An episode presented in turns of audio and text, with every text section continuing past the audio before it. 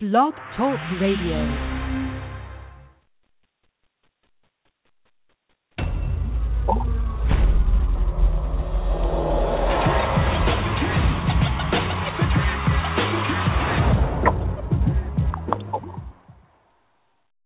And good evening, everybody, and thank you for choosing King Jordan Radio here tonight for Thursday, December 18th, 2014.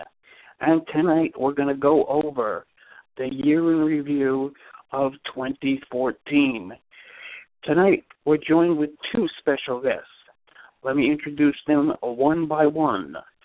Ladies and gentlemen, first of all, out of Florida, she is a world renowned body language expert.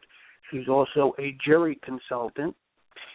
Ladies and gentlemen, you can reach her at susanconstantine.com, and she joins us now. Good evening, Susan, and welcome back to King Jordan Radio. How are you? Hi, King. How are you doing tonight? Awesome, awesome.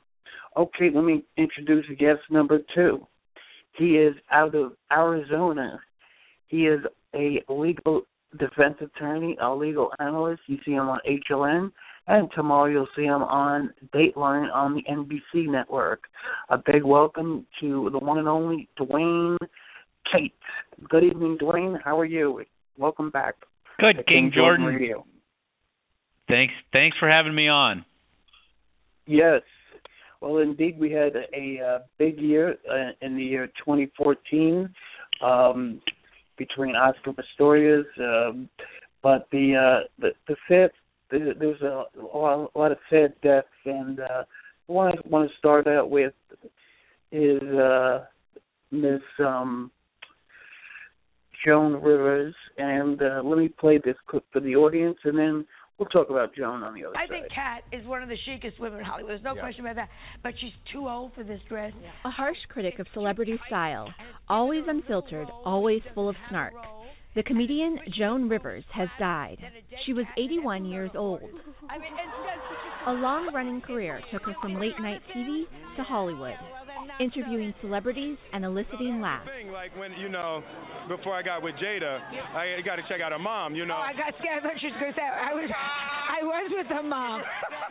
A celebrity herself, Rivers had insults ready for everyone, exposing even her own decisions like repeated plastic surgeries to laughs. and I always recommend doing a little at a time, a little bit at a time. Uh, otherwise, you can look like you've been through a wind tunnel, or uh, Robert Redford looks like he's in the witness protection program. Rivers was born in 1933 in Brooklyn, New York. She shelved her birth name, Joan Alexandra Molinsky, for the stage name, Joan Rivers, but kept her now famous New York City accent. Then in 1965, she landed her big break, appearing on The Tonight Show starring Johnny Carson. By 1983, she was named permanent guest host for Carson, a milestone in the male dominated world of late night television. A few years later, she jumped ship to the Fox network, launching The Late Night Show with Joan Rivers, her husband, Edgar Rosenberg, the producer. It lasted only one season. Her husband later committing suicide, the show's failure, Rivers said, a major factor. Following her husband's death, it took Rivers years to get her career going again, but when she did, she rarely stopped. Rivers Obviously, reflected on her work. Now the stage is a persona, and the stage I feel I'm every woman striking out. That's always been me from the very beginning. Always fighting, you know, why are you doing this to women? Why are you doing this? In recent years, her daughter Melissa joined her, appearing on the reality TV show Joan and Melissa. Joan knows best. The pair were inseparable. George Clooney. Rivers, a fixture during red carpet arrivals, and host of the E Network show The Fashion Police. Nominations. All right, let's never mind. Screw it. We all know about that. Behind the rough exterior, though, Rivers once had this to say about her nonstop drive. That's fear. If my book ever looked like this, it would mean that nobody wants me, that everything I ever tried to do in life didn't work. Nobody cared, and I've been totally forgotten. Yet that calendar was always packed. Just days ago in New York, making her final appearance. Padmananda Rama, The Associated Press. Okay, Susan, I'll go to you first. Um, what is your thoughts of the iconic Joan Rivers and her passing?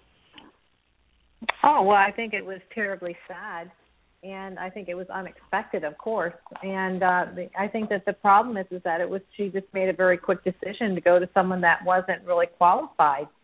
And um, you know, unfortunately, you know, through all of her years of cosmetic surgery and being under anesthesia, I'm sure that this really didn't help matters at all.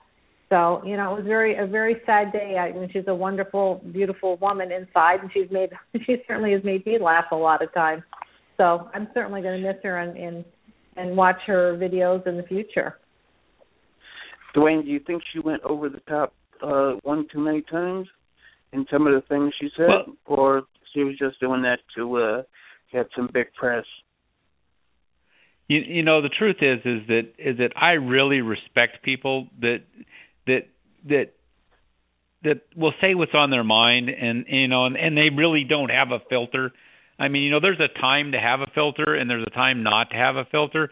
And I always thought she was appropriate. You know, you know, cuz she made just as much fun of herself as she made of everybody else.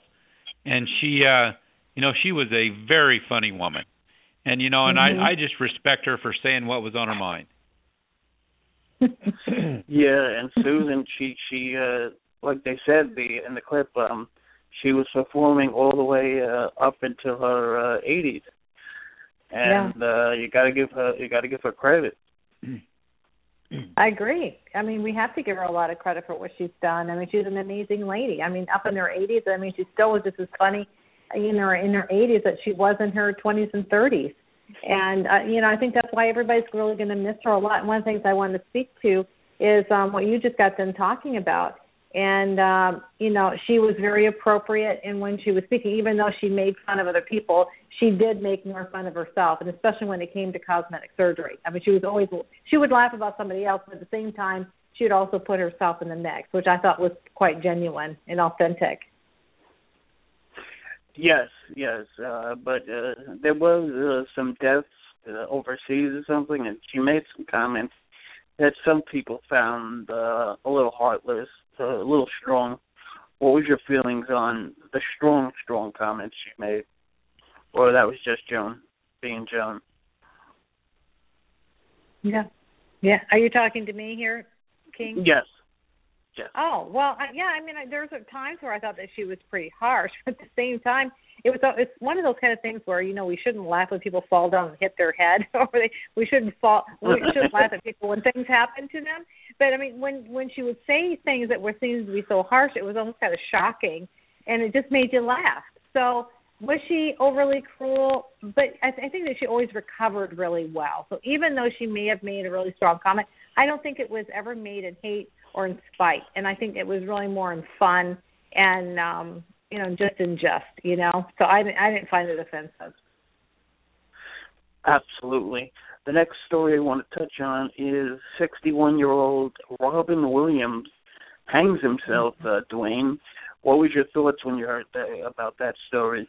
Uh, just an iconic figure. It, it was, and that that that's probably the one that affected me the most. I mean, I'm I'm 24 years sober in recovery, and I've faced a lot of those same demons. And you know, and and I've always looked to Robin Williams because there isn't anybody on this planet that was quicker than he was, that was wittier than he was, that could just make up the most bizarre stuff in the world off the top of his head. And and you know, there were times like in the Mork and Mindy show where I I would just I was on the floor laughing. And uh and you know, and, and a lot of times that that genius comes out of pain, you know, and a lot of times there's a there's a fine line between, you know, insanity and genius. And uh and he he walked that line all the time. And Susan, your take on um on uh I'm Robin Williams. Well, it was shocking. Right. I don't think I didn't expect it, but at the same time, you know, when when you when you see Robin Williams, you know, and, and hearing about that there was this other dark side to him where he internalized a lot of his thoughts and and why he did what he did is we still don't know it's still a mystery because he never left a letter you know we really don't know but he was fighting internally and i knew that he was dealing with depression over years and i think that he covers um that depression with laughter and um under and, and there's, he's not the only the only comedian like that, you know. And I sometimes wonder, you know, the people that are the most outwardly funny people, you know, what are they like when they're behind scenes? Because as a public speaker, I remember one gentleman in particular that was a phenomenal presenter, and man, he got everybody fired up, and he was funny and everything else. Off stage, I saw him in the corner, kind of willed up. I mean, you couldn't even approach him. He was he was insecure. He was fragile. And so, I mean, when they're on when they're in performance mode, they're a whole different person. But then they don't really show that that real person underneath. And, and you know, so sad to hear that he was really harboring all these feelings and he chose to take his own life. I think it's quite sad. Uh, Dwane, do you look at this as an easy way out? Some people have said that uh, a couple months back. He did have children, I believe, and uh, I don't know. How do you look at this? I mean, should have went to, to the hospital for help when you have these type of feelings, or just cut, taking away uh, his life, or we shouldn't judge because we're not in his mm-hmm. shoes. Well, you, you, you can never judge somebody without you can never judge somebody without being in their shoes, and yeah. and I would never say it was it, killing yourself easy. You know, I mean, I don't think most people that kill themselves arrive at that at that decision lightly you know and and uh you know and and I've always thought that suicide is a is a permanent solution to a temporary problem but but you know there are just some people that just that just you know that that's just their way out and and uh and I think most people that that commit suicide do it because they don't think there is any other way out. If I think if they if they thought there was another way out that they would take it. But some people are just tired. They you know they they they've been fighting a demon or something for for their whole life and and some people just finally give up. Mhm yeah. Yes you know yes. i, I uh, think go ahead, go ahead you go ahead Kat. oh okay. You know um i lost a brother-in-law to suicide who and then also to my pastor's Sorry. son. My pastor's son uh committed suicide. And look at where rick Warren's son committed suicide. You know i mean there i mean there's truly an epidemic out there with people that are just so so sad and they don't know how to deal with their own depression. But you know suicide to them is not a death sentence. And that's the most important thing. To them it's their way of healing and and relief away from their pain and i don't think that it's a selfish thing because we're thinking about it with a with a healthy mind I can tell you firsthand from the people that I've known, and you know, especially my brother-in-law, when and being very close to him, and and when he did kill himself, there were signs, and uh, you know, we have to listen to those signs. And I think so often that people that are close to him think, oh, you know, they're just going through it, they'll get over it, they've been through it before. But I think that we this is a wake up call for all of us to be aware of what those signals might be. Pay attention and react and get help for them immediately. Yes, and uh, Dwane, uh, you feel the same way? Yeah, I mean, I I I, I absolutely do. You know, it's uh, you know, a, a lot of times there are signs, but you know, I mean, you know, in, in my work, I deal with a lot of people in addiction, and I I probably average burying two or three clients a year, and uh, mm-hmm. half of those are probably to suicide and and mm-hmm. and I, I I don't see it coming. I mean, it's not like I mean, if I see it coming, I mean, I I call family, friends, whatever. I you know, but but the, you know, it's just that you know they're in my office one day, and you know, three days later they're dead, and and I just have mm. you know no idea. I mean, I know that there that there's a lot going on, but I don't you know, but I you know they they don't you know they don't just come out and tell you what they're up to. Mm-hmm. Exactly. Um, just wanted to let my audience know that tomorrow you will be on Dateline, right? Uh, at uh, 8 p.m. Eastern Time on the NBC network. That's correct. Yeah, Dateline NBC is doing a two-hour special on a on a murder case oh, that I hours. tried. Uh, yeah, it's a two-hour special. The the case aired before last January, and uh, since right. the uh, since that case aired, I I got the jury verdict thrown out by the judge and Dateline's doing wow. a uh, doing doing a, a two hour special on it. Yeah, because Dateline they mostly take people that are found guilty. I would say eighty percent, but that's interesting. Well, that you know that's that was... I I had that yeah I had that conversation with the Dateline producers when they first approached me and wanted to do my my show because I said you know my wife watches Dateline because I can't stand to watch it because it's like being at work. Okay, and but my wife loves the show. Okay, so you know I end up watching it, and I said, you know, the guy's always found guilty, and they said, well, not always, and you know, and and one of the most interesting things I learned is because sometimes the attorneys look like idiots on Dateline. I mean, they just sometimes they do. And and so I'm when I met with Keith Morrison, I said, Keith, I said, I said one thing I'm worried about is you know sometimes you make the you make the lawyers look like idiots. And he looks at me like he does, you know, and, and he thinks for a second. He looks at me. He goes, Dwane, in that just velvet voice he has. He goes, Dwane. He goes, he goes. I don't make them look like idiots. I let them look like idiots. right, right. He's a wily veteran. And I went, and I went. You know what? That's exactly the truth. You know, that's exactly the truth. Because, because And, you know, uh, I mean, if you knew date some of the some of the shows I watch, you know, there's a lawyer sitting in his office, and there's just crap everywhere, boxes and you know, desks full of paper. I'm thinking, I'm going, Dateline's coming. Straighten up. You know. right, I mean, it's not right, like they right. surprise you when they walk in your office. They like set an appointment.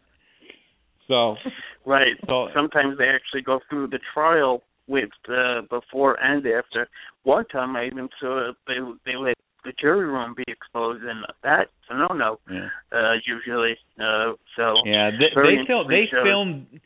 They filmed the entire two month trial, every minute of it. So Wow. Very hmm. interesting indeed. Oh, okay, in March, another tragedy in the California area, Santa Barbara. Let's take a listen and we'll talk on the killer other side of Elliot it. Rodger's mass murder plot had come together over the course of the past year. All of it detailed in a chilling manifesto and disturbing video that he left behind. ABC's Clayton Sandell is at the apartment building where his deadly rampage began with the very latest. Good morning, Clayton. Good morning, Lara. This morning, Elliot Rodger's parents, who are divorced, are not speaking publicly. But now we are learning that just moments before this all began, their son sent an ominous warning. Just minutes before Elliot Rodger began his sinister attack, his mother knew something was wrong. You forced me to suffer all my life, and now I'll make you all suffer. Family friend Simon Astaire tells ABC News that Chin Rodger had just taken a call from her son's therapist telling her to check her email. Waiting in her inbox, that 137 page manifesto detailing Elliot's jealousy and hatred, especially for women, who he blamed for a life of loneliness, rejection, and misery. It was 9:17 p.m., only 13 minutes before the shooting started. Chin Rodger then checked her son's YouTube page. What she found, Astaire says, confirming her worst fear. Well, this is my last video. It all has to come to this. Astaire says Elliot's mother frantically called her ex husband, Peter Rodger, and later police, the two racing from Los Angeles to Isla Vista. Along the way, radio reports brought news of a shooting. When they reached the police station, officers confirmed the shooter was their son. he was really, really upset about why is the world so unfair to him. Girls gave their affection and sex and love to other men, but never to me. I'm 22 years old and I'm still a virgin. We now know Rodger's family contacted police only weeks earlier, concerned about his increasingly disturbing online rants. Sheriff's deputies went to his apartment. They determined that he did not meet the criteria for an involuntary mental health hold. They found no reason to take action, but Rodger wrote that it would have been different if police had found his guns and his assault plan. If they had demanded to search my room, he wrote, that would have ended everything. Rodger's manifesto describes a life of deprivation and unfairness, but his Facebook page tells a story of privilege expensive cars, designer sunglasses, and private concerts with Katy Perry. His dad, an assistant director on the Hunger Games. Elliot even posted this picture on the red carpet. Images of a glamorous life that apparently masked a dark reality. Now, because Elliot Rodger was never institutionalized for mental illness, it was perfectly legal for him to buy those three handguns along with hundreds of bullets. David. All right, Clayton, our thanks to you this morning as well. I want to bring in our Chief Legal Affairs anchor, Dan Abrams. And Dan, it's always easy looking back with hindsight on these things. Uh, but the call and the email from the therapist to the mom, this was just minutes before these shootings began. And a lot of people are going to wonder had the therapist only called police, maybe something could have been done? Yeah, this was a very long manifesto with very little time. And the laws do vary state to state. There's no question that this therapist would have been allowed to call the police without worrying about the privilege. The question is, was it mandatory? Did this therapist have to call the police? It does seem under California law that a therapist can be required to call the authorities, to warn, to protect, most importantly, if if the victims are identifiable. And in this manifesto, it does seem that particular people were named, so an argument could be made that the psychologist was obligated to protect the victims in this case, but because it was such a long manifesto and so little time, it's going to be very fact specific. We also know police called authorities before the sheriff's deputies had gone to the home. And one thing written in the manifesto, Dan, I know you're aware of this. The police interrogated me outside for a few minutes.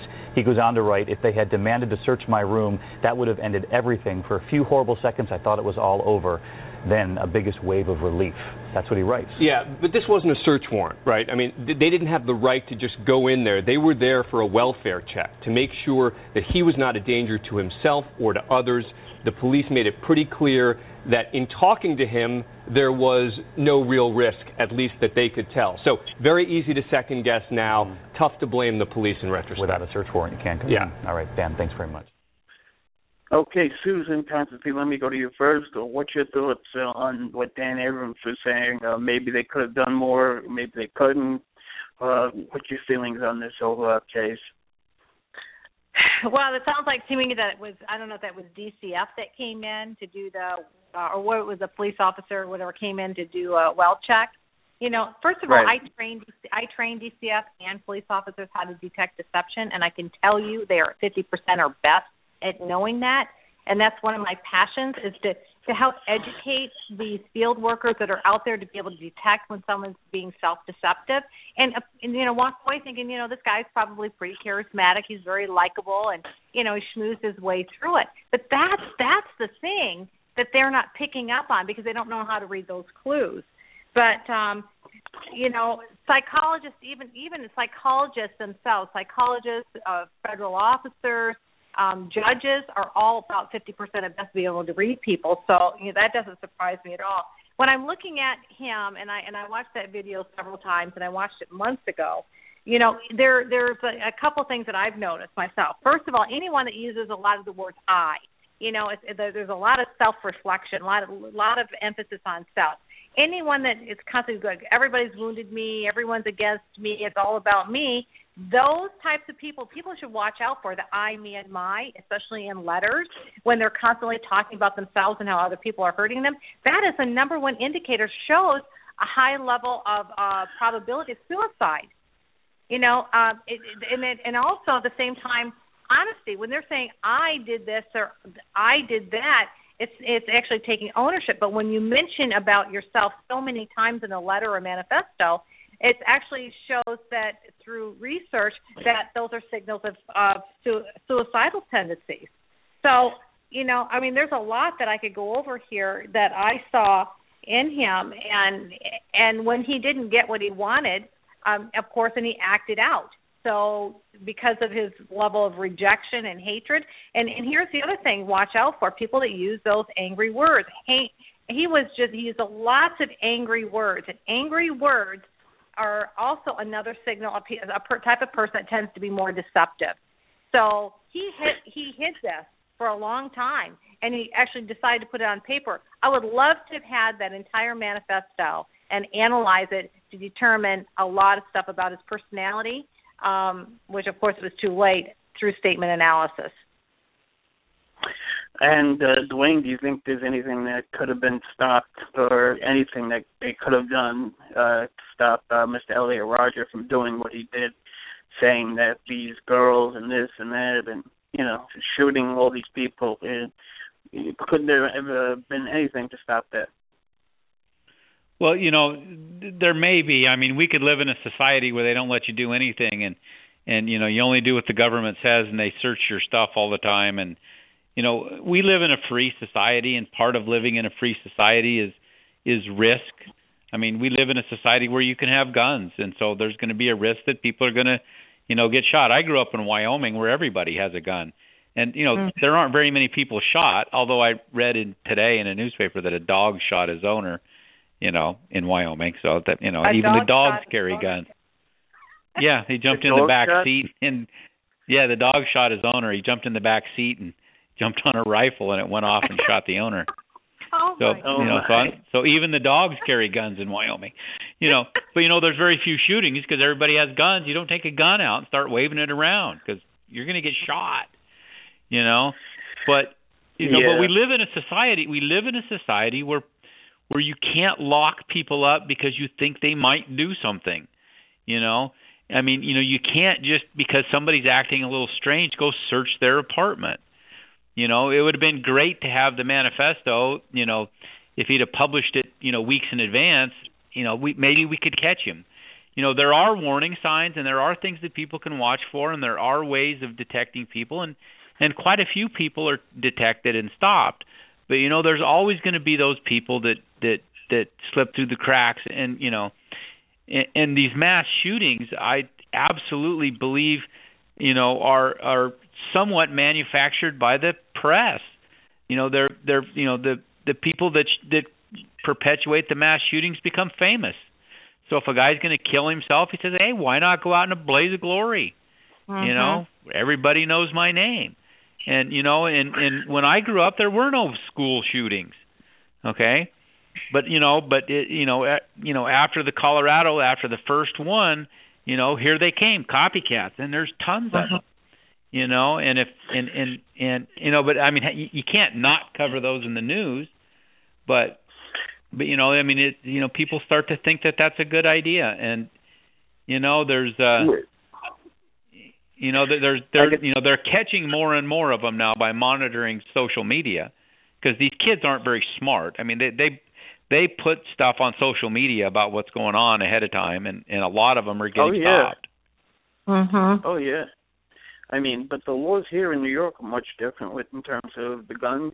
Like that football player that uh, Charles himself, he got two years. Sure. And uh, and he did the full two years. And I guess over there in Florida, I I, I hear you can buy a gun at Walmart. Uh, Chris Rock was saying it jokingly. Oh yeah, but, you um, can buy one. You can buy one at Walmart here too. The the problem with that is is when when guns are outlawed, only outlaws have guns. You know, and Mhm. cops. I mean, that's why. Why do you think shooters go to schools, to to campuses? They're gun-free zones. They can take their gun out and start shooting people with very little risk of getting shot. Why do you think that there aren't very many cases where somebody walks into a police station with a gun and starts shooting? Okay, because everybody in there has guns. Okay, they're easy targets. Pe- these people look for soft targets. You know, they're not going to go. They're not going to go to a National Rifle Association convention and start shooting. You know, they're going to go where there Uh, are no guns. But what was that one case where that woman took her son to a shooting range and shot his Yes. son? It was here in Florida. Yeah, well, and that Yeah, happened. But about that again, one. I- I- that wasn't a mass shooting. That was just a that was a sim- single shooting. Yeah, you know, they weren't going there to try to kill a bunch of people. And well, I mean, we and there's all kinds. There's all uh, the guy in uh, Colorado in, in that Batman movie, which will be going into trial Yeah. in February, January. Uh, that shooter, uh, that was horrific, and uh, it's it's terrible. It's terrible what's going it, on. It is. It it is, and you know, and uh, you know, unfortunately, that those things are going to happen, and there's not much you can do about it. Uh, no question about it. Okay, uh, in February there was the Loud Music murder trial. Let's play a uh, clip from that, and then let's get your uh, take on the other side. In a courtroom in Florida, a spectacle. Three hours of can't look away testimony from the man accused of murdering an apparently unarmed teenager over loud rap music in a car.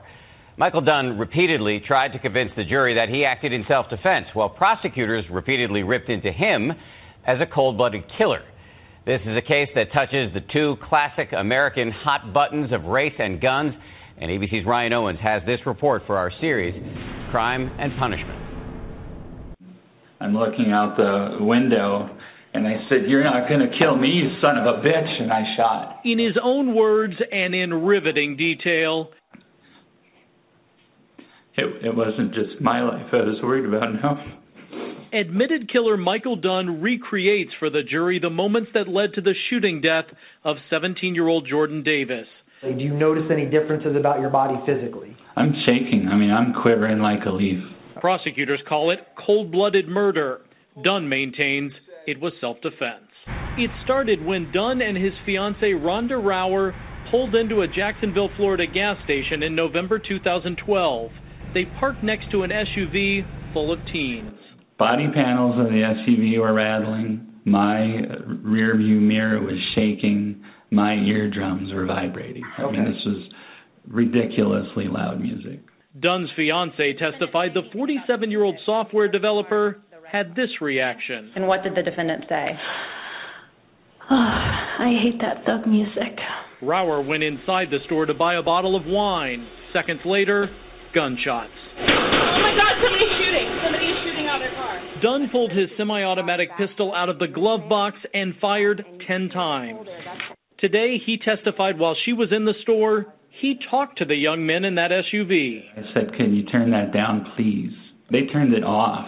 And if the music wasn't off, at least the bass stopped completely. Okay. And at that point, what did you then say? I said, Thank you. Dunn says the pleasantries didn't last long. And with Jordan Davis's parents looking on, he told the jury the 17 year old in the rear passenger seat started mouthing off. I should kill that here. I should kill that. Now he's screaming. Okay. There's no there's no mistake of what he said. That is what he said. Today, Dunn tried to convince the jury Jordan Davis was a foul mouthed, shotgun toting teen who actually pointed a gun at him. You said it looked like a barrel of a gun or a shotgun? It was a thick enough uh, profile. It was, to my eye, a 12 gauge, maybe 20. When he says, Yeah, I'm going to kill you, I look and I'm looking at a barrel. He's he's showing me a gun and he's threatening me. But after he opened the door, then he looked at me and said, "You're dead." At that point, what did you believe was about to happen to you? I I thought I was going to be killed. That was only one of the buzzwords Dunn used to try to convince this jury the shooting was self defense. He seemed to hit them all. I was still fighting for my life. I knew I had done nothing wrong. I have every right of self defense, and I took it. But prosecutor John Guy would have none of it. Jordan Davis was never a threat to you, was he, Mr. Dunn? Absolutely, he was. As soon as his cross examination began, we were reminded why defense attorneys cringe when their clients take the stand. I don't want to call it an act of desperation, but they really had no choice. Without his testimony, there was no evidence of self defense. All you had was a man shooting nine times into a car with a bunch of teenagers. He would easily be convicted. So he had to get on the stand. He had to explain why he fled the scene and why he didn't call 911. You were being disrespected by a mouthy teenager, weren't you?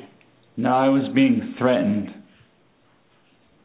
Threatening to kill somebody isn't a disrespect. That is just crazy. Prosecutor Guy reminded the jury no gun was found in the teen's SUV and grilled Dunn on every inconsistency, including the fact his own fiance said he never mentioned a gun the night this happened. You did not tell her during that three miles anyone pointed any weapon at you, did you? I think I did. I think I was very clear that they threatened my life. My question was did you tell her they had a weapon of any kind? Yes, I did. Mr. Dunn, the truth is, you never told the love of your life that those boys had a gun. You weren't there. All right, ma'am, if you'll come right around here. And Later, prosecutors called the fiance back to the stand to hammer home the point. When you came out of the out of the gate gas station and you got into the defendant's car, yes. Did the defendant ever tell you he saw a gun in that red SUV? No. Back in the hotel room, Miss Rouer, that same night, did the defendant ever tell you that he saw the boys with a firearm? No. Did he ever tell you that he saw the boys with a weapon? No. Dunn claims his fiance got something else wrong too. The last words she said she heard him say before the shooting. Oh, I hate that thug music. You don't recall saying I hate that thug music? No, I, if I would have said anything, I would have called it rap crap. Thug music isn't a term I would oh, No, use. so- The prosecution spent a lot of time quizzing Dunn about his behavior after the shooting. Mr. Dunn, the reason you left the gas station is because you knew you had shot into a car of four unarmed teenagers. That's incorrect. Dunn acknowledges he and Rouer fled the scene of the shooting and never called police. Instead, they returned to this hotel and ordered pizza and made some cocktails. I didn't call the police until the following morning. You called the pizza man. Dunn said he didn't realize anyone had been killed until late that night when he used his cell phone to search for information about the shooting. I ran to the bathroom. I just, Tell the jury why you ran to the bathroom. I vomited. Okay. But he still didn't call police and he instead drove home to Central Florida, where he was ultimately arrested. It wasn't going to change it from self-defense to anything else. Dunn was on the stand for more than three hours, and he was the defense's final witness. Go ahead, Mr. Dunn.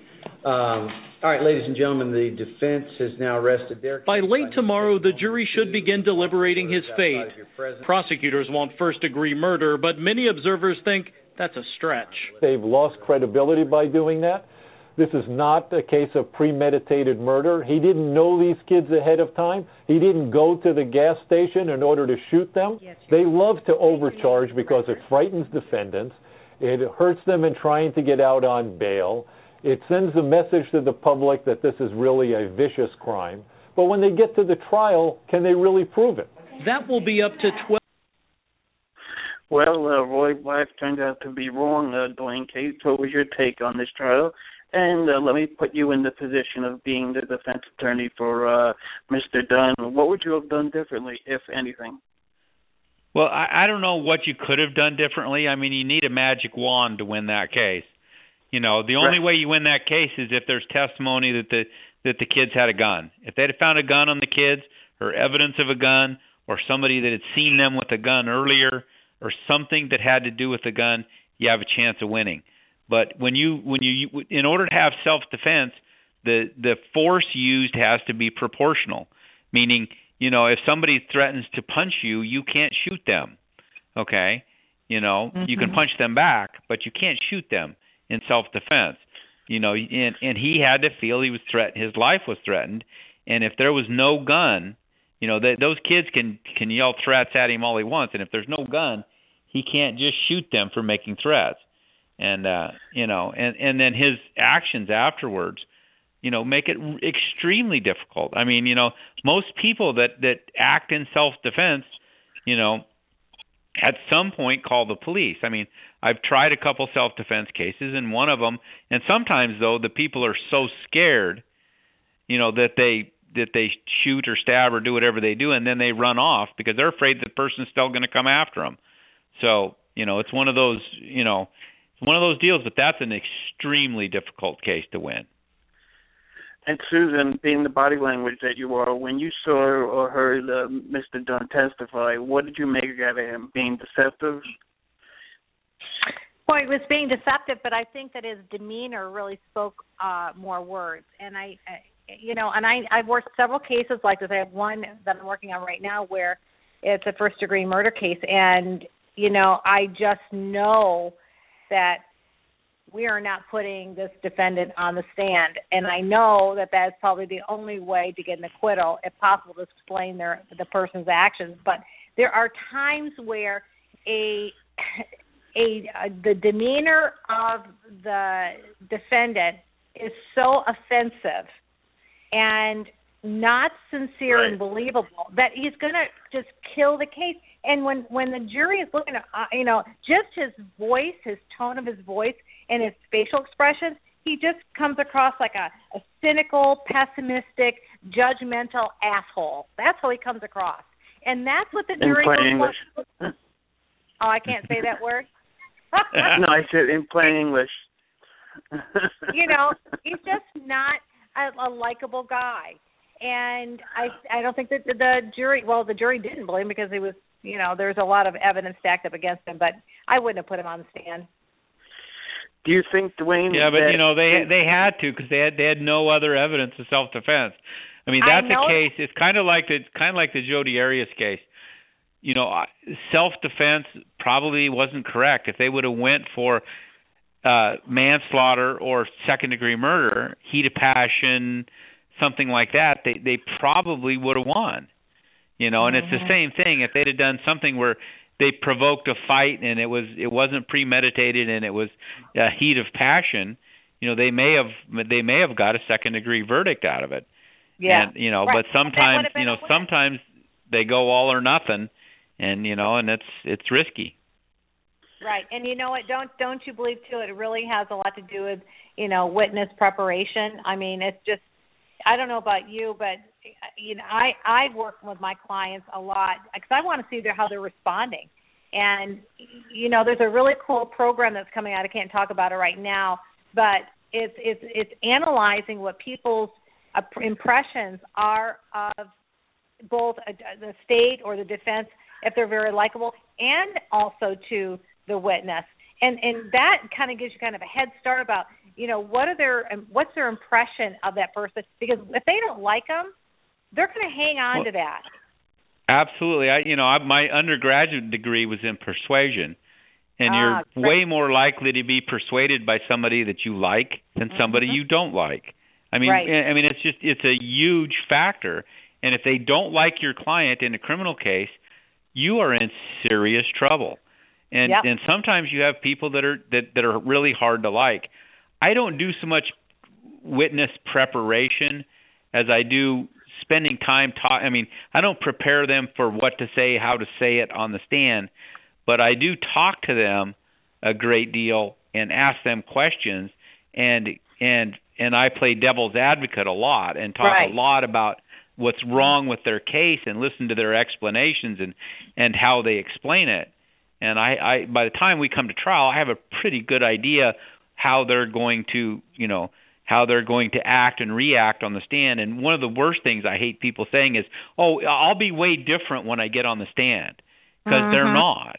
They they never No. are. They're the same as they are. They're going to be and they're going to be worse because it, it's it's stress and it's pressure and and the last thing that I and if I put my client on the stand, it's a it's a hail mary last resort. I don't think I can win. Yeah, yeah. And you know, I mean, and- that's and- the only reason I put them up. Or I've got a to- client that's so good that that that I trust so much that I bel- you know that I believe in so much that I just know that they'll be able to win the jury over. This client's got to Yeah, be but- like a lawyer himself, basically, right? Well, and that's the the client I had the the Dateline uh show tomorrow night. My client was a lawyer. He was also a SWAT officer.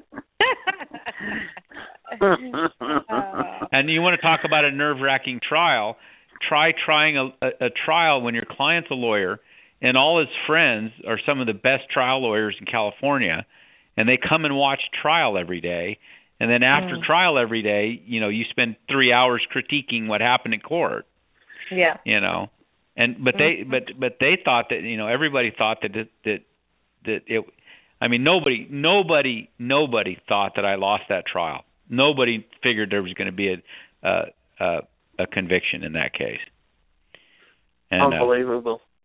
and the jury Okay, just the got it wrong Next story is the uh, no indictment uh, for Eric Gardner. Let's take a listen. Okay, so the breaking and, news uh, for the moment is that the officer accused in the chokehold death of Eric Garner in New York City is not going to be indicted by a grand jury. The decision has already been made. This is just a couple minutes ago. And if you're feeling deja vu all over again, of course, this has uh, some of the similar underpinnings of the situation in Ferguson with Officer Darren Wilson and Mike Brown. And Darren Wilson obviously walked. He has since resigned from the police department, but uh, the protests are still ongoing, and obviously we haven't heard the last of that. And then to then put this New York situation, you know, it's interesting. I've only this literally happened about 10 minutes ago from when we're taping this, and just on a quick scroll of Twitter, I'm seeing something that you almost never see anymore, which is actually bipartisan. I'm seeing people on the left and people on the right. I'm seeing liberals and conservatives all kind of going, ah, maybe we didn't agree on the Ferguson one. Maybe some of the facts we didn't all agree on, or the eyewitness testimony of, or what happened with Mike Brown and Officer Wilson. But this one seems a lot more straightforward. Uh, the chokehold, there's obviously video of it. The arrest, which was maybe for selling illegal cigarettes or something. There's a lot of people saying that these are different cases, that even the people, uh, mostly on the right, who are saying that uh, Darren Wilson getting off and not being indicted in that case was okay, there's more people already, again, this is only in a couple of minutes, that are already saying that something is not right here. Uh, you know, they say bad things happen in threes. So we just had, regardless of whether you think Darren Wilson should have been indicted or not, something, an innocent person died. You know what I mean? Or, or someone that should not have died, even if he had done something criminal. Someone that should not have been murdered died. Now we have it again, just you know, two weeks after or a week and a half after the decision on that one. Uh, and you know, these are the types of things. Uh, as I said, they say things happen in threes. Like we got one more of these things. We're starting to get to critical mass with this. Uh, you know, a lot of people wanted to believe that we were post-racial after Obama uh, was elected. Uh, obviously, that's not the case. I don't know that that ever is really the case ever anywhere. Um, people have old old hatreds. People, you know, things don't change as quickly. They change quick often, but not as quickly as like. Anyway, so this story just broke. I hope again calmer heads will prevail and that everyone's going to uh, be okay, and we'll we'll wait out to see what happens next. Dwane, I want to start with you. Uh, was this a surprise, uh, uh, especially the one in New York City, given that they had uh, low-grade video evidence and this was an illegal chokehold? Uh, grand jury's but, but it wasn't Ill- an illegal chokehold. He was under the arm on one side. That's the, that was a hold that they, they're trained to use, and the chokehold didn't kill him. As when he was on the ground. That what the officers did to him on the ground is what's killed him you know the the guy that the, the reporter that just did that story pisses me off okay? Here he he is he is using he is using terms that are that are intended to to incite people and then at the end he goes boy i hope cooler heads prevail. You know he should never have been murdered. This cop murdered somebody but i hope cooler heads prevail. I mean you know that that's what's wrong okay what the cops did to the man was wrong. Don't get me don't get me wrong. I'm not a I, I you know I'm not a big fan of the police. Okay, I spend my life you know fighting with the you know catching police lying, cheating, and stealing and doing things wrong. That's my job. That's my job description. I police the police. Okay, I right. make sure they don't violate people's constitutional rights. That's what I do. But you know what? There's you know nobody nobody's talking about responsibility on everybody's side. If the man had just said, "Cool, man, let's go to let's go to court. I'll whip your ass in court," and you know he'd be alive. Okay. Now they didn't need six cops to take this guy down. Of course, you know if, if it had been me, I'm five foot four, 170 pounds. Okay, they probably wouldn't have brought five cops because I'm not, you know, six foot four, 350 pounds. Okay, but right. you know it's just you know people resist and these things happen you know the guy wasn't healthy to begin with okay? And and you know it, it's it's half the it's it there there's a lot of blame to go along with everybody. But for god's sakes let's don't incite riots. Let's don't whip the people into a frenzy okay? Because it's it's not going to do any good. The police are necessary. We need the police. Without the police i i don't have a job they're not out there arresting people. Of course, my family's out on the street too, so I really want the police out there, you know, you know, taking care of the bad guys. But you know, they they have to make split second calls all the time, you know, and there's a lot of cops that go home in boxes. Okay, mm-hmm. and uh and you know and and i i wouldn't i don't want their job i would never want to do their job they're dealing with people that are that are you know fighting against them every day all day long you know, and and and sometimes they sometimes they cross the line, sometimes they make a mistake.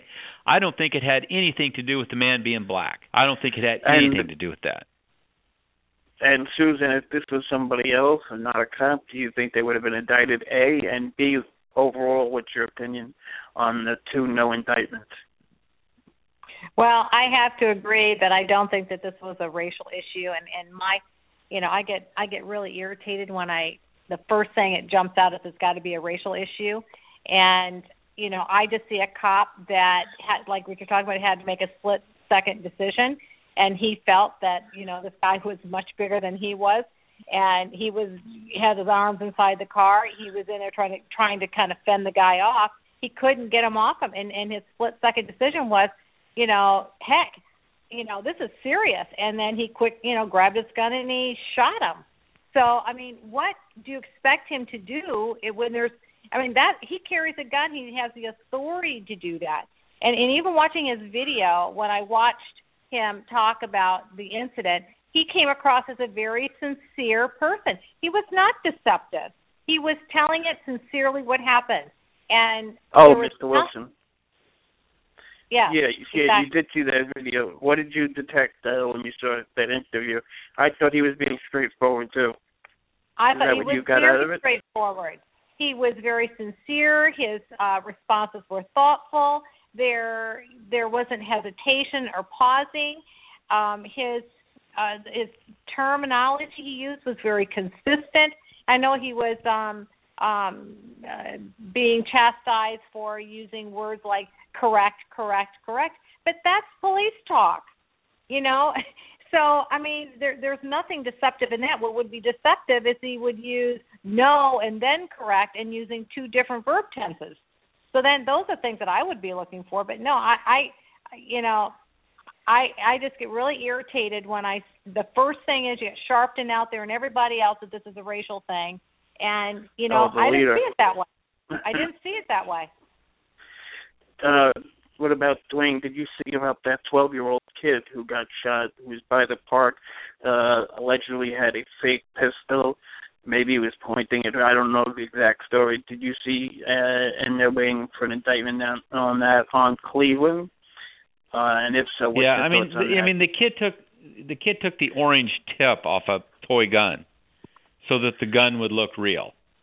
Okay, and and I'm sorry, but you point a gun at a cop, you're going to get shot. I mean, you know, we need to teach our children that you know that cops carry guns and they will kill you if you if you threaten them. Okay, I mean, it, it should be like they should be. You know, you should treat cops like rattlesnakes, man. I mean, you know, give them a wide berth and a lot of respect, and you won't get bit. You know, and I mean, it's that simple.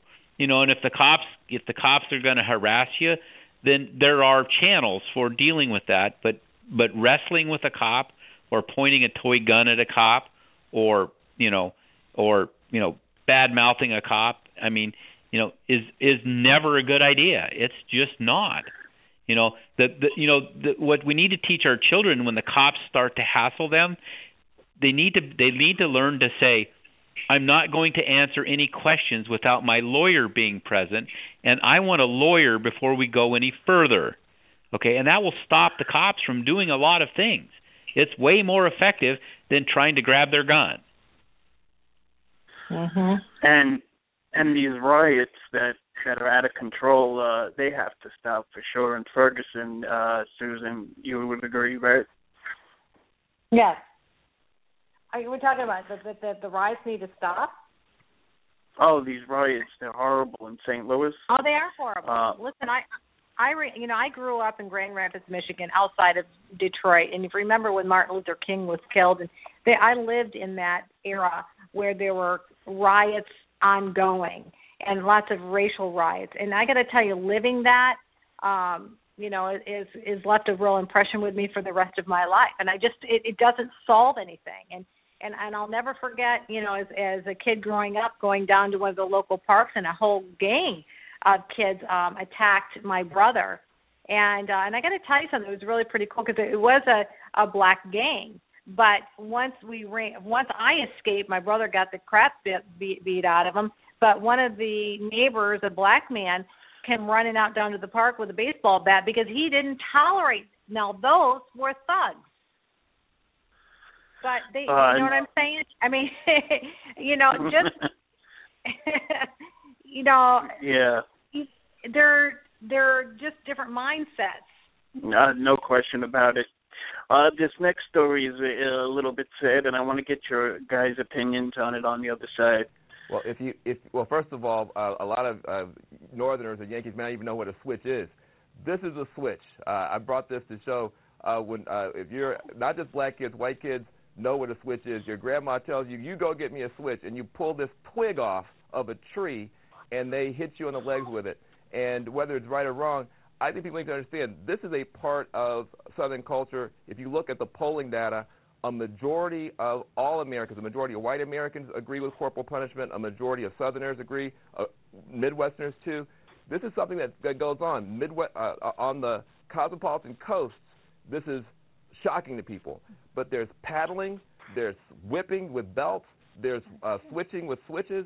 Uh, there's spanking, and this and this is something that we need to have a debate about. I would say to anybody, because I was I was corporally punished kids today, you don't have to do that. Just take their iPod from them. Hmm. take their iPad. That's enough. You don't have Easier. to do But- all but- that stuff anymore. right. But a you need to understand this is something that is a that is, is a major uh, a part of especially Southern culture. And to say that this guy Yeah. is completely a complete lunatic, he took it too far. But it does happen. Okay, Dr. Taylor, go ahead. I, it- but this is a mistake also to characterize it as a black issue. The reality is spanking is an ineffective way to discipline children. And what happens is, yes, you may create fear, but if you keep spanking them, you will always create a lack, also create a lack of respect. And when you have a teenager who does not fear you nor respect you as they grow up, then you have a problem. Dr. Taylor, everything you're saying makes sense, except that there are statistics, as Dan was just saying, that 80% of preschool children in this country, 80% have been spanked. So not all of them are growing up to be aggressive or to have mood disorders or any of the things that we've heard come from Uh, spanking. But uh, but uh,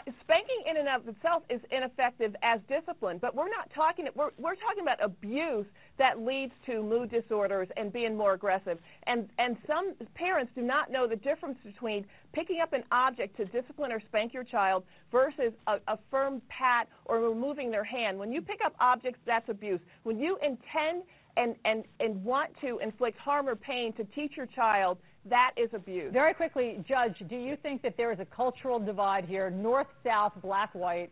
I think there. I think that it's generational, Allison. I think people do what they wanna say something have learned. I think they do That's what true. they have learned. I don't think it's necessary. I know white families who have been in my courtroom. I know rich families. I know poor families. My point is, I think it's whatever you have been taught Right. is what you continue to do. Great point. But let me say this. Yep. the it's numbers very show. important the- the- let me just, let me just point out that the, the polling data is very is very clear that the majority of all racial groups in this country believe in corporal punishment. African Americans are about five to six points higher. But so it's not just a black issue; it's an I American agree. issue. We need to deal with it that way. And that's exactly, and that was exactly the point I wanted to make. But let me just say, and I think that Very quickly. Doc, who I love and, and know, I think that this is a teachable moment, and I am sorry that this has come to this, but I think it's a teachable moment in this And nation that we've got to have this conversation. And you can't discipline a child when you're angry. Mm. I've said that to thousands of parents. Do not discipline when you're angry. All right.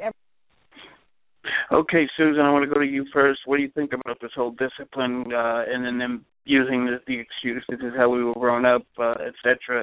Uh, that story with Adrian Peterson, of course, made uh, national headlines uh, in this year, 2014. What's your thoughts? Uh, well, I do agree with it being generational because I know my mom used to whoop my butt, you know, when I was a kid. and, you know, the belt, you know, I remember for days. But I'll tell you the one thing that left more of an impression on me was that I couldn't go roller skating on Saturday nights, which was my favorite time to go. So when she took that Aw. away, life ended, just like the iPad. But you know, moving forward now here, um, you know, I don't, you know, fortunately, I haven't had any reason to have to spank my kids. But I'll tell you what, they've ticked me off long uh, many times that I wanted to spank them. But I found myself that taking away something that is the most important thing to them, uh, it's almost uh, like Lent. What do they need to take away to live without for a while? Right, That an iPad or something. But I, but I'm not going to chastise a parent that wants to whack their kid on the butt every now and then because sometimes the kid needs it. You know, but there but the problem is that we've got like this this guy that was the judge, I don't remember who he was, that Absolutely. Uh, Dwane, your thoughts? Well, you know, I mean, it's my dad's 87 years old, and I'm still a little afraid of him. You know, I don't know that I would challenge him today, and and and I think he spanked me once. You know, because I think it's more about you know you should never ever ever ever injure your child phys- with physicality. But I I think that your children need to be a little bit afraid of you. Okay, especially boys. I think if boys aren't a little bit afraid of their dad, then uh then then you're going to have problems. And I think there's a time in almost every boy's life when he physically challenges his father. Okay? My I challenged my father, my son challenged me. Nobody ever got hurt, nobody ever left marks, you know, but there was some wrestling and tussling and and you know and and you and they just it's just you know I I you know I don't know if you know I didn't grow up where I grew up where we kept score and there was competition and you know and you tried to win. You know I didn't grow up in the thing where nobody keeps score and everybody gets a trophy you know? And I think that that you know it's just part of life. It's part of the you know the old dog the young dog challenges the the old dog at times.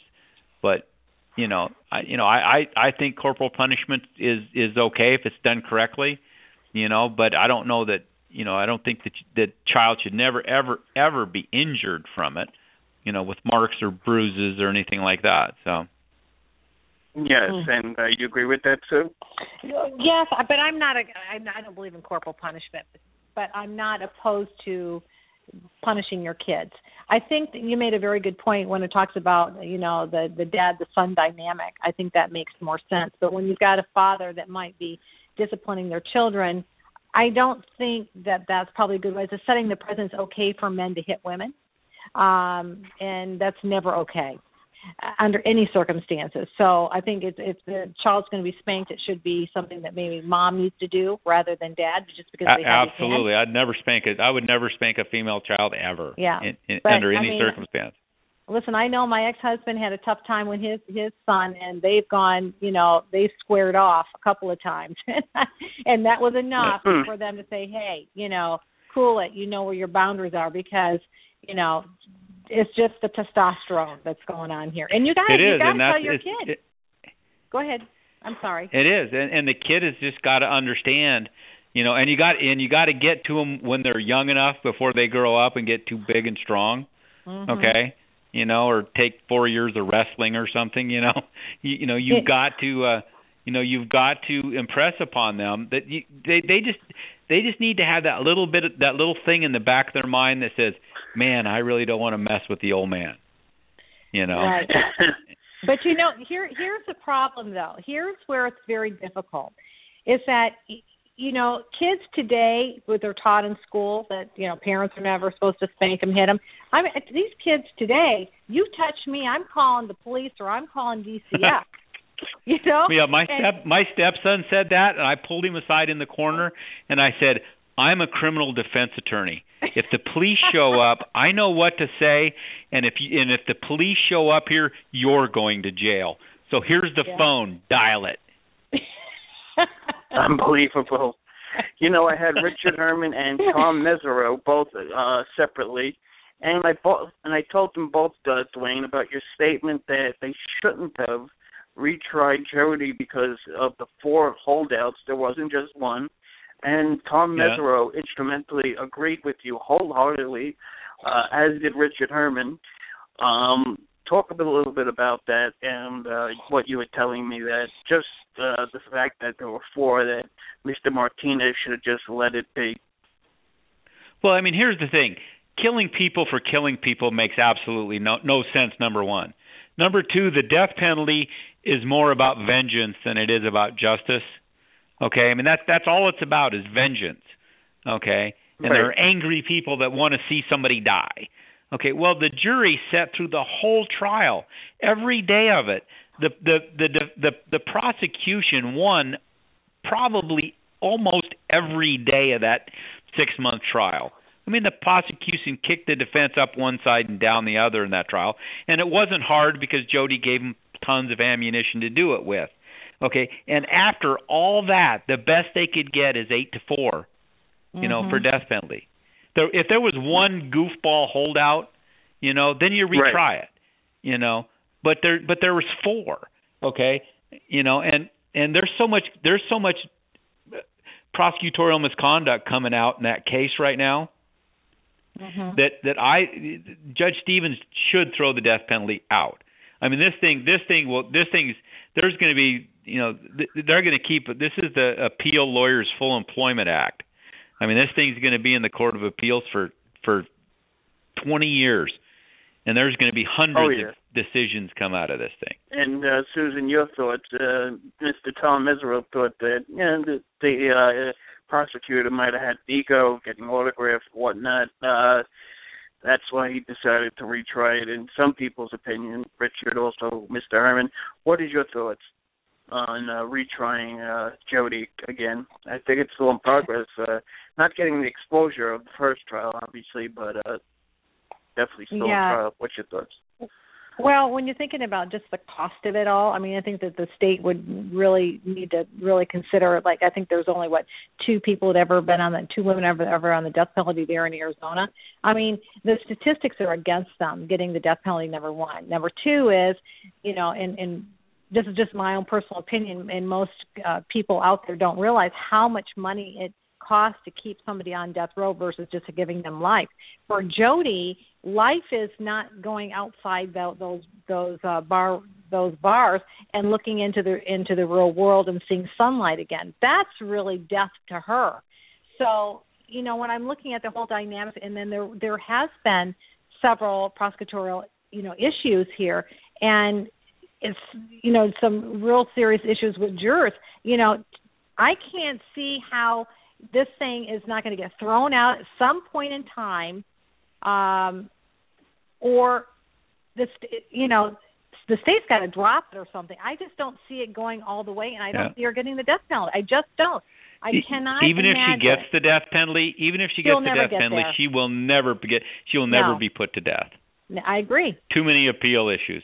So when you talk about Really? whether it's ego or not, I think that um, it, it's a combination of ego, and he feels he's got to go ahead and do it because he's got to, you know, have justice for the family. Just take them through, just kind of with the Trayvon Martin case um, here. I mean, the state never really wanted to try it, but this is a little bit different case. But they did it anyway, so they just had the trial. They had to, and the Well, family and, and I think it, this so is victim. do it. Dri- I think I think this is victim driven also. I think Juan Martinez really wants to do it, but I also Mm-hmm. think that see it's victim driven. But if if you got a good prosecutor, they can sit them people down and talk the talk the victims through, you know, putting an end to this thing. You know, Mhm. but but Yeah. you know, but now the victims are whipped into a deal where they to not get the death penalty is to lose.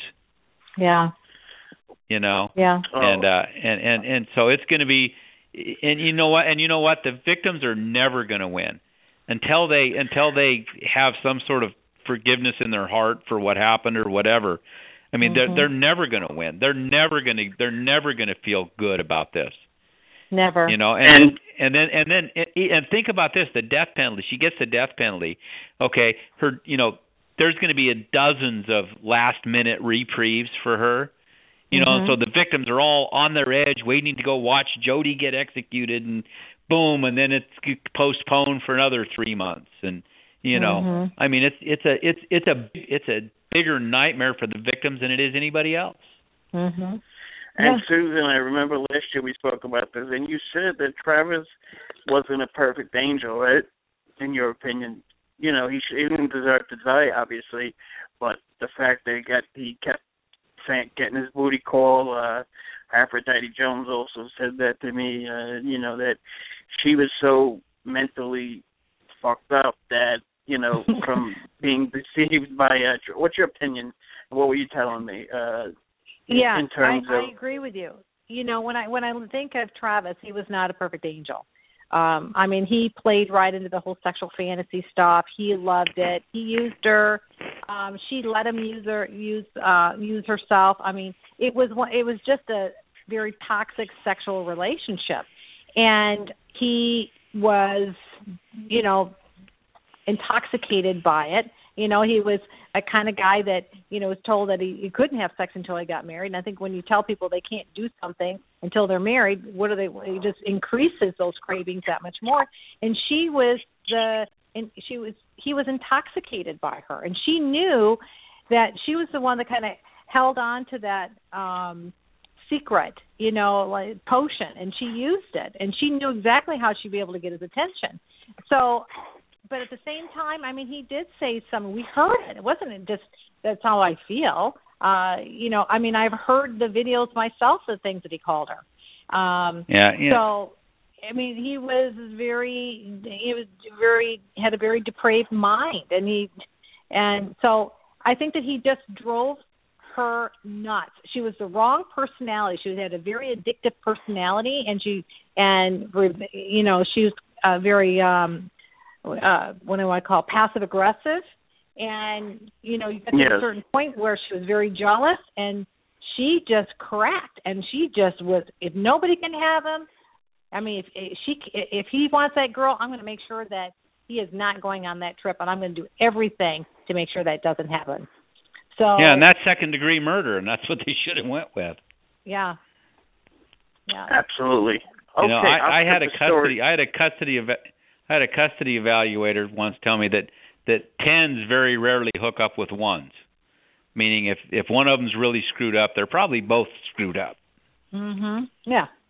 Very good point. No question about it. Very big trial that happened this year. Oscar Pistorius. Uh, let's listen to this, and uh, we'll go on the other side. In the court affidavit signed on February 19, 2013, Pistorius said he was watching television in bed while Reeva Steenkamp practiced yoga after a quiet dinner together. The couple fell asleep sometime after 10 p.m. Pistorius awoke a few hours later. He brought a fan inside the bedroom and was closing the balcony doors when he heard noises from the bathroom. Pistorius feared an intruder had entered. He grabbed his 9mm parabellum from underneath his bed and headed to the bathroom. He shouted at the intruder and yelled at Steenkamp to call the police. Pistorius saw that the bathroom windows were open and heard movement inside the toilet room. He was too scared to switch the light on. He fired four shots at the toilet room door. He screamed for Steenkamp again, but there was no response. He then moved backwards out of the bathroom. He reached the bedroom and found Steenkamp was not in bed. Pistorius returned to the bathroom and called Steenkamp's name. He tried to enter the toilet room, but it had been locked. He returned to the bedroom, opened the balcony doors, and screamed for help. Pistorius put on his prosthetic limbs, ran back to the bathroom, and tried to kick the toilet door open. The lights were switched on at this point. He then grabbed a cricket bat from the bedroom and smashed the toilet door. A panel broke off, and Pistorius found a key on the floor. He used it to open the door. Steenkamp was slumped over on the toilet. Pistorius carried his girlfriend out of the bathroom and phoned property manager Johan Stander to call an ambulance. Okay, Dwane. ENCA.com. Dwane Cates, uh, do you think the judge got the verdict right uh, with the Gillum manslaughter?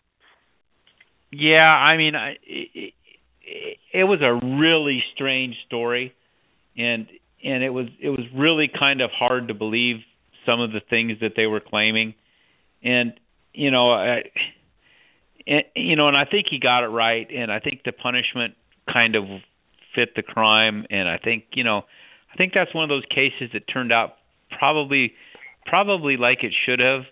I mean, the the, the neighbor hearing the screams before the shots. I mean, things like that seem to just really kind of, you know, try to kind of tip it over. Susan, what was your thoughts on this long trial uh, based out of South Africa with one judge, uh, a very different style? Uh, what was your interpretation of this uh, event? Well, first of all, I thought it was an unbelievable story, and what I mean by that is Yes. it was unbelievable because Yes. Literally. listening to that story and his incredible detail and the his emotional responses were not congruent um and timely. Uh you know everything was off. So for me in in deception detection clearly there were many um areas i could have shot holes through the, his story. Uh, one of the things i was concerned about was the extraordinary um detail especially when you are in a very feared time i mean you're it, it just it you know unless somebody's gone through a cognitive interview where you're kind of re- retracting uh, stored information when you've gone through trauma um are you able to remember so many details? But when somebody gives you lots of details and irrelevant information that's a real concern for me. And again i'm going to go back to we had one judge and when you she's going based on the facts of the case but she also does she really believe is, is he a credible witness? And is the story credible? And i don't think that she was able to discern that. Um, I think she wanted to believe that um, it was not intentional. So I think that you know a compromise verdict of um, manslaughter was fitting. Yes, yeah, compromise verdict is definitely where it went. And uh, Dwane, uh, what do you think of the way they do things over there uh, in South Africa? Much different than the U.S. One judge, uh, they refer to her as my lady. Uh, what's your thoughts on how they run things out there in South Africa? You know, I think that if you have if you have proper judges and you have a couple citizens that, that are there, you know, with them, I don't think it's necessarily a bad a bad thing. I mean, juries juries juries do some really strange things. That case that I have on Dateline, the jury thought that beyond a reasonable doubt meant more likely than not. After mm-hmm. I spent a half hour with the PowerPoint presentation explaining to them what beyond a reasonable doubt meant. Mm-hmm. Okay? I mean, they, they said they had to find him guilty of homicide because I didn't prove beyond a reasonable doubt that it was a suicide. Okay? I mean, you know, they're just they just sometimes don't understand complex legal you know, it's hard to explain to somebody that even if you're pretty sure my guy did it and and it really looks like my guy did it, you could still find him not guilty because they didn't prove beyond a reasonable doubt that he did it. Okay? They they you know, they don't they don't apply the the the proper burdens, they don't apply the you know, and it's it's it's it's a it's a struggle to you know, to you got to find a balance of trying to explain to a jury but but you don't want to insult them and break it down to get it down to too elementary of a level. But it's just it's really hard to get eight or twelve people to figure out what's going on. I mean, it really is. Mhm. And and you know, and this in this case, you know, if I'd have tried this case to the judge, I would have won. And the judge would have come back in five minutes with a ruling. But you know, a jury was out six days and came up with the wrong answer. Yeah, yeah, you would you know, definitely based on the wrong lot of verdicts standard. here in the U.S. go go a different way. O.J. Simpson, in particular, I think would have went a different way if that was just a judge with the clear facts uh, that they had to work with. This is the biggest story, and it's going on. I think the number, the magic number, is 25. And Susan, I want you to listen to this alleged victim and tell me if you think uh, she's credible, and let's talk on the other side. So you side. said that he Bill- drugged and assaulted you. You said multiple times. Yes. Right. You were a teenage. You were teen, a teenager, an Yes. aspiring actress. What do you believe happened? Well, there were several occasions that I would, I woke up uh, out of a very confused state, um, not in my clothes. There was an occasion at his brownstone in New York City where I had gone for dinner and um, had one glass of wine with dinner. There were staffers there. The house was mingling with people. And before I knew it, I was with my head over the toilet, throwing up, and he was holding my hair out of my face while I threw up, and I was in a white t-shirt and my panties, and he was looming over me in a white robe. Mm-hmm. Um, And so, uh, so you were at his house at a dinner party, or were you there to be with him? I was there alone, Yeah. and he had been mentoring me and grooming me. Mm-hmm. I'm from Denver, Colorado, and when I was 17, my agent introduced me to him Mm-hmm. to groom me, to mentor me, to get me ready for show business, and part of that was bringing me to New York City. Did he ever make advances towards you when you weren't, because you believe that you were drugged, when you weren't drugged, did he make advances towards you? It was a very um, controlling and manipulative environment. It was very, um, very controlled, very isolated, and uh, there were twisted things. There were there were telltale signs. But nothing overt.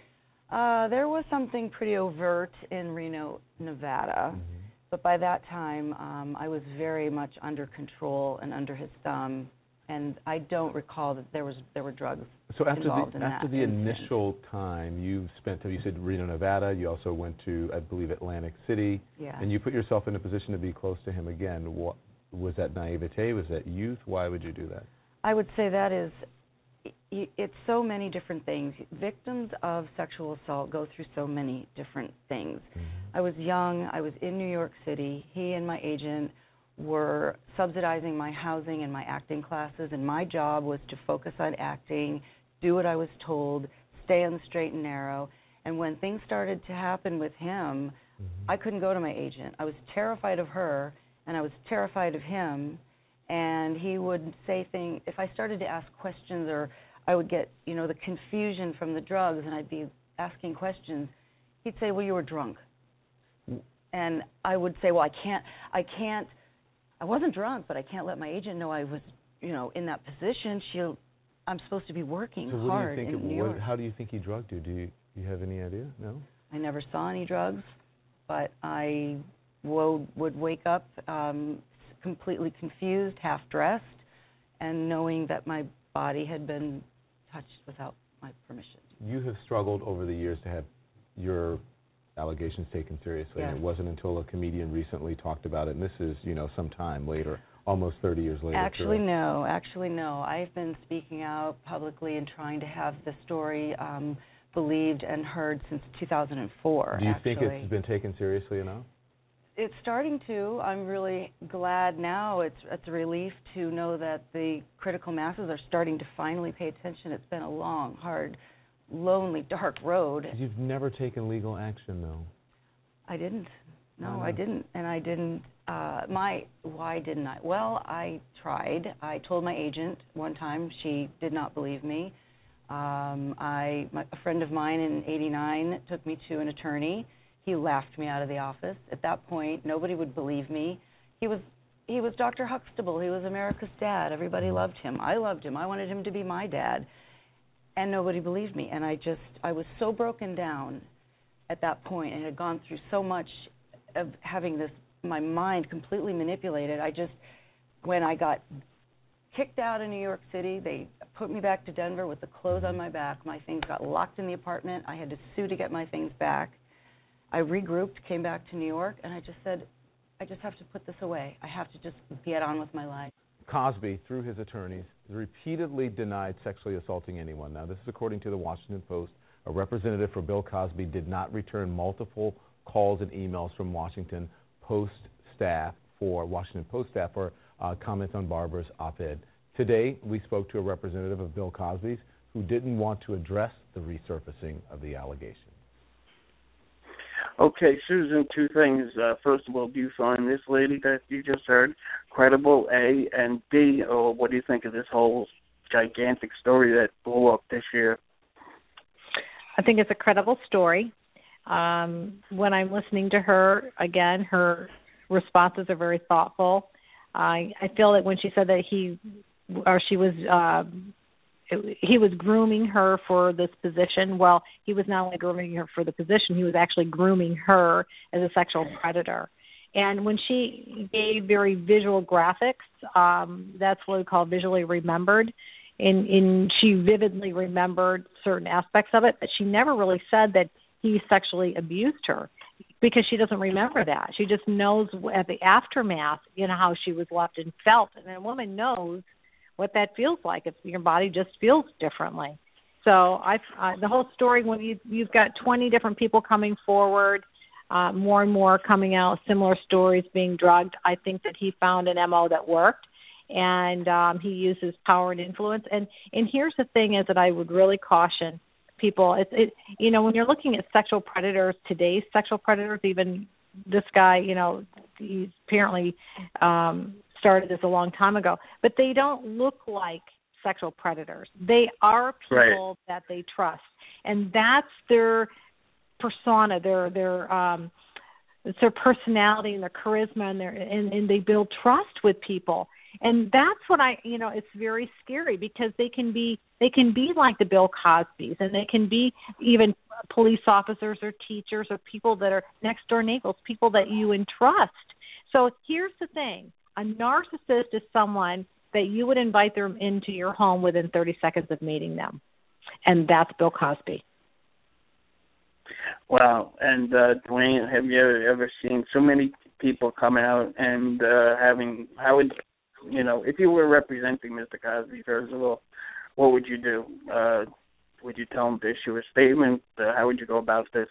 And what's your personal feelings on this? Uh, well, I mean, you know, you, you know, I I would craft a statement. I would craft a statement to put out there. But you know, one thing you have to understand with so many people coming forward, there's going to be some of them that that are just making it up. You know, Right. there are going to be some. Okay, even if even if assuming what what some of them are saying are true, you know, because because it's it's a money it's a money train, you know, and and again that's you know that's going to be part of the defense is you know that that they're just after money. And the ones that the ones that are just after money could ruin it for the ones that that really deserve to The have real ones. justice.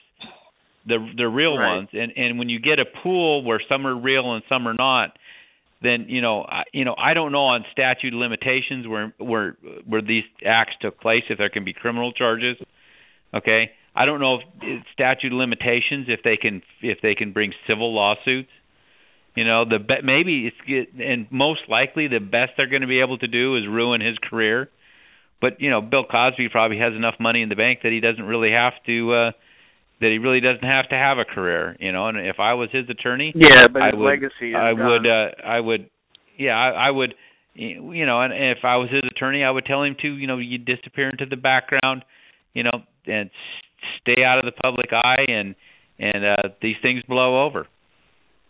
And right. you know, I mean, just, we're not, you, but we're not he, talking. he's got to put one, up, two, three. he's got to get, We're talking Yeah. 25 women that we got uh, on, according to this. Just, just, just the accusation though has tarnished his legacy, Susan. Don't you think? Well, I and mean, and that's is the all- pro- that's the problem Yeah. with these kind of crimes, is that is that is that you can ruin people with just an accusation. I've had I've had I've had people that I've gotten out, out of jail. I've got the charges dismissed because they were innocent, but they spent nine months in jail being called a child molester. When they got out, they were still considered by everybody in their neighborhood as a child molester, and I mean it ruined their lives. Just the accusation. That you know it doesn't yeah, matter that they didn't case, get right? convicted. You, you, got somebody acquitted that was. uh I've had well, two. I've had two or three.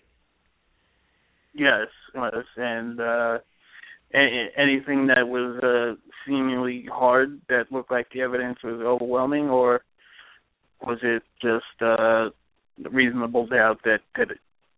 Oh no, I mean uh, the the prosecution actually dropped the cases a week before trial because the you know one of them I we got the CPS records and one of the girls admitted that the two girls cooked up the story because they were pissed off at this guy to punish him. Mm-hmm. I mean, and the state had those records for years. They disclosed them to me two weeks before trial. They dismissed the case a week before trial. Mm-hmm. You know, and my client, I was kind of mean to him because he had really nice long hair, and I told him he had to cut his hair for trial. and then when I found out they were going to dismiss the charges, I went into the jail and I said, "Listen, I've got some really, really bad news for you." And he goes, "Oh my God, what what's going on?" I go, "It's bad. Sit down." He sits down and I go, "You cut your hair for nothing." And he looked at me. He goes, "He goes, what are you talking about?" I go, "Your charges are dismissed. You're getting out tomorrow. They, you cut your hair for nothing." And he literally fell to the floor and wept. And when they let him out of jail, he took off walking, and he just kept walking. He walked till his feet bled. He said because the it, the sunshine felt so good. He hadn't been out in the sunshine in nine months, and he Mm. walked till his Wow. feet bled. And then he sat down and called his family to come get him. I mean, you know, Susan. but that's the kind of stuff that accusations Well, th- do to there people. are there are, and I've had a lot of sexual battery cases too, and you know, there's issues with parental alienation. There's family dynamics. There's one that that's uh, brainwashing one of their kids. They, you, you know, in divorce divorce uh, situations. I mean, that does happen, and uh, but in this Yeah. case, I think this is different because it's not one person or maybe one family member or someone close to them that and the pattern is very, this. It's just, it this, the same. Yeah, pa- yeah, you know, and I and I agree with you. Some of them are going to be jumping on board and they're saying, yes, you know, this happened to me too, and then you know, then another one comes forward. But you know, all twenty of them can't be lying. There's there's always truth in what everyone is saying, It doesn't mean that it's fully the truth, but there is truth to it. Um, but I I don't know because they're so long ago. I think that there were some criminal charges that were dropped. Uh, I thought I saw. Yes. Um, because it was Yes, because it was, one it was too far. There was one that happened in 08 or 07, and the LA prosecutor uh, declined to uh, charge a then teen girl that just came Mhm. forward. Uh, he was hanging out in the Hugh Hefner mansion uh, with uh, a 17 year old then. But let me ask you a qu- more important, um, Susan. A guy like Bill Cosby could probably get beautiful women like that. Why do you think that he had to do this sick routine with the uh drink and and all that? I'm sure he could get women. I mean, you well, I know, don't he think was that's a it. dope I don't think that is. That's not it. I think it's um first of all, it's a criminal mind, uh, a sexual sexual depraved individual that loves power and control over, over other people. And you know, psychologically, when we're looking at that, they're you know, the first time that they do it might be something they may have felt a little bit guilty about, but then then it fuels that hunger and that need for more and more and more, and they become more of an, a serial offender and uh and, and eventually you know their thoughts that that you know being around younger people and remember you know a lot of his his um programs were with young children. He had a love for younger children and and it may be displaced over time. And then you know after a while they start to act on those those thoughts and those feelings. But you know and he knew that his persuasion would be that nobody would believe because he's like almost like Mr. Rogers, you know, and every it's like a sweetheart for years. People loved him, and he was he had good, clean fun. It wasn't nasty, you know, jokes and stuff, and so no one would have suspected him. But it's what what I'm really trying to tell, and I hope people out there listening. It's people you wouldn't suspect. And I've seen this over and over again. Like even when you look at Jerry Sandusky, they put themselves in places deliberately. Yes. This is not all. I don't want to say this that you know teachers and all this. They put themselves in there on purpose, but but there are those people that know that if they fit into society, if they take those types of positions where they're around children, they're it's a um, a fueling ground for them to groom these individuals over years and uh, and uh, abuse them. It's a sex. They're sexually depraved. They're sexually depraved minds. That's what they have. And I just don't think Yeah. that they can be rehabilitated. I just don't. I'm. I'm not. I'll be the first one to tell you. I'd rather give someone that has offended someone sexually the death penalty over someone that may have even killed somebody physically. Because I think that when they when they harm children, um, they've killed them, and they've got to suffer for years of their, from their abuse. So that's how strongly I I feel about child sexual abuse. And I've And I taught, you know, I've taken a lot of Honowitz. training in this. Pardon me? Um, I asked this to Stacey Honowitz, and I'll ask you, um, what do you think of his wife? Uh, do you think she's in denial? Do you think she questions it? Do you think what do you think about her situation? Well, she doesn't want to believe him. Um, and the same time, it's going to make her look like a fool that she didn't see it. And also, the other thing is, is that if she, you know, she's got to be on her. Her. I don't think that she knew anything. Number one, I think that she's completely oblivious to it. I think he's a pretty good persuader when it's out from underneath her, and she believes in her husband.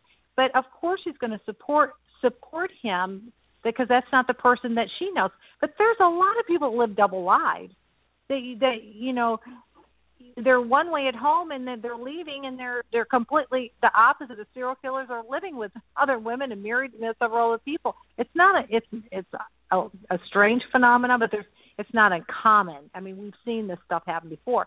But think about if her, if it were her, if she, you know, it almost kind of reflects on her. Like, I, were you so stupid you didn't see it? And It's almost kind of like Sandusky's wife. Like, what do you mean you didn't know it was happening? I mean, for God's sake, he was going down in the basement talking to little boys all the time. You know, why wouldn't you have known? How could you have not known? And I think that they don't want to see it. They don't want to believe it. They don't believe it's truly happening. They've talked themselves out of it. I totally agree with you, and uh, that probably would be the biggest story. And uh, more women keep coming out every single day. It gives the papers uh, plenty of room, but it is sad. Uh, if it's not true, some of the people that came forward, if it is true, whatever the case is, it's sad because Bill Cosby was a beloved figure. I'm sure for Mhm. you, I'm sure for everybody that's listening. So uh, it's a very sad story. But uh, let me remind the folks that tomorrow uh, on Dateline on the NBC network, uh, Dwane, uh, you want to tell about your story that's going to be airing tomorrow before we uh, close out? Yeah, tomorrow night it's the uh it there was it's a homicide case that w- that occurred here in Arizona where a uh, SWAT officer that became a lawyer uh came to visit his family, his stepdaughter and her husband and uh and uh and the husband the the stepdaughter's husband ended up dead on the floor with a, with his gun in his hand. They were he, my client was in a blackout, remembers absolutely nothing of it and uh and uh was charged with second degree murder and we had a trial. Very interesting Hmm. story. I'll be watching you. No. Yes, and Susan, people uh, love body language. I'm getting a lot of feedback from the videos and stuff like that. Um, if they want to uh, learn, um, is there a way of getting a hold of you? Via Sure, they website? can just go on my website. Yeah, my website's my name, SusanConstantine.com, and um, so you'll see a lot of videos on there and trial work that I've done, and, and I've done a lot of recently a tremendous amount of celebrity work. So you can look and find out whether Angelina Jolie is having an affair or not. well, uh, guys, this was an excellent show. I want to thank Dwane Cates and uh, Miss Susan Constantine. Uh, this is one of the better uh, shows that I had all year, and it was good going over the bigger story. I think the Cosby one, probably by interest, was the biggest. Mhm. Uh, Yep. What about you, Sue? What about you, uh, I- Dwane? What do you think was the Well, biggest? you know, I. I I think it's a, yeah, I, I I think it's a big story and I think it's just it's going to get bigger before it before it ends. I And think it's Sue? going to be a big story too. Same thing. It's it's it's a big story because it, you know, the the sad thing about it is it makes people feel like who can I trust? And I think that you know, gosh, he's a guy that I loved and and and watched for years, and I laughed with his videos and his lots of TV shows, and it's just a shock that people just wouldn't have expected. I think that's what's going to make people tune in and want to pay attention. No question. Okay, thank you guys. We will speak to you soon. And uh, here on King Jordan Radio, we will speak to you next year. Thank you, Susan. Thank you, Dwane. You're welcome. We will speak. We will speak to you soon. Okay. Take care, everybody. Bye bye. thank you. Bye.